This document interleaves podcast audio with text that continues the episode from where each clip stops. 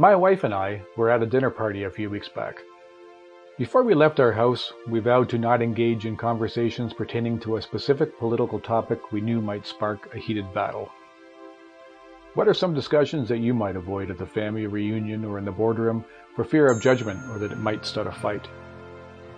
Whether it's world or office politics, I've realized over the years that there are certain things better left for discussions in our own kitchen or in conversations with like-minded friends. However, sometimes those topics come up anyway, and whether it's that extra glass of wine or something that strikes a nerve, there are moments that we cannot resist engaging, and our differing opinions can fracture relationships and quite literally ruin us socially and professionally in the age of cancel culture. The topic my wife and I vowed to avoid among friends and loved ones eventually came up. We delayed showing our battle stripes at first, but whether it was the vino, a moral nerve struck, the stress of a long divided pandemic, or a combination of all the above. The result was that long-standing relationships built on a lifetime of genuine love and respect were fractured. What angers me about this moment was that we didn't stop the fire, as Billy Joel once sang. Politicians, leaders ignited it. It's something they have done all throughout the pandemic.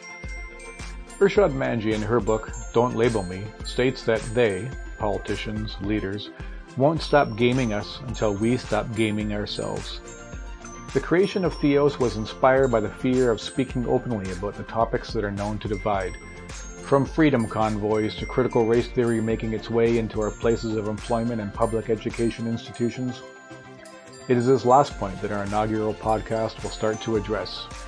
Is my heart racing at the thought of finally speaking up after years of feeling silenced, for fear of being socially and professionally outcast? Absolutely.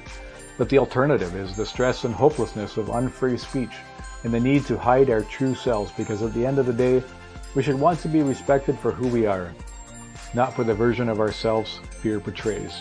So, here goes. Peeking out from behind the rotting door of curiosity, ready to learn and grow and make mistakes and above all else, be ourselves.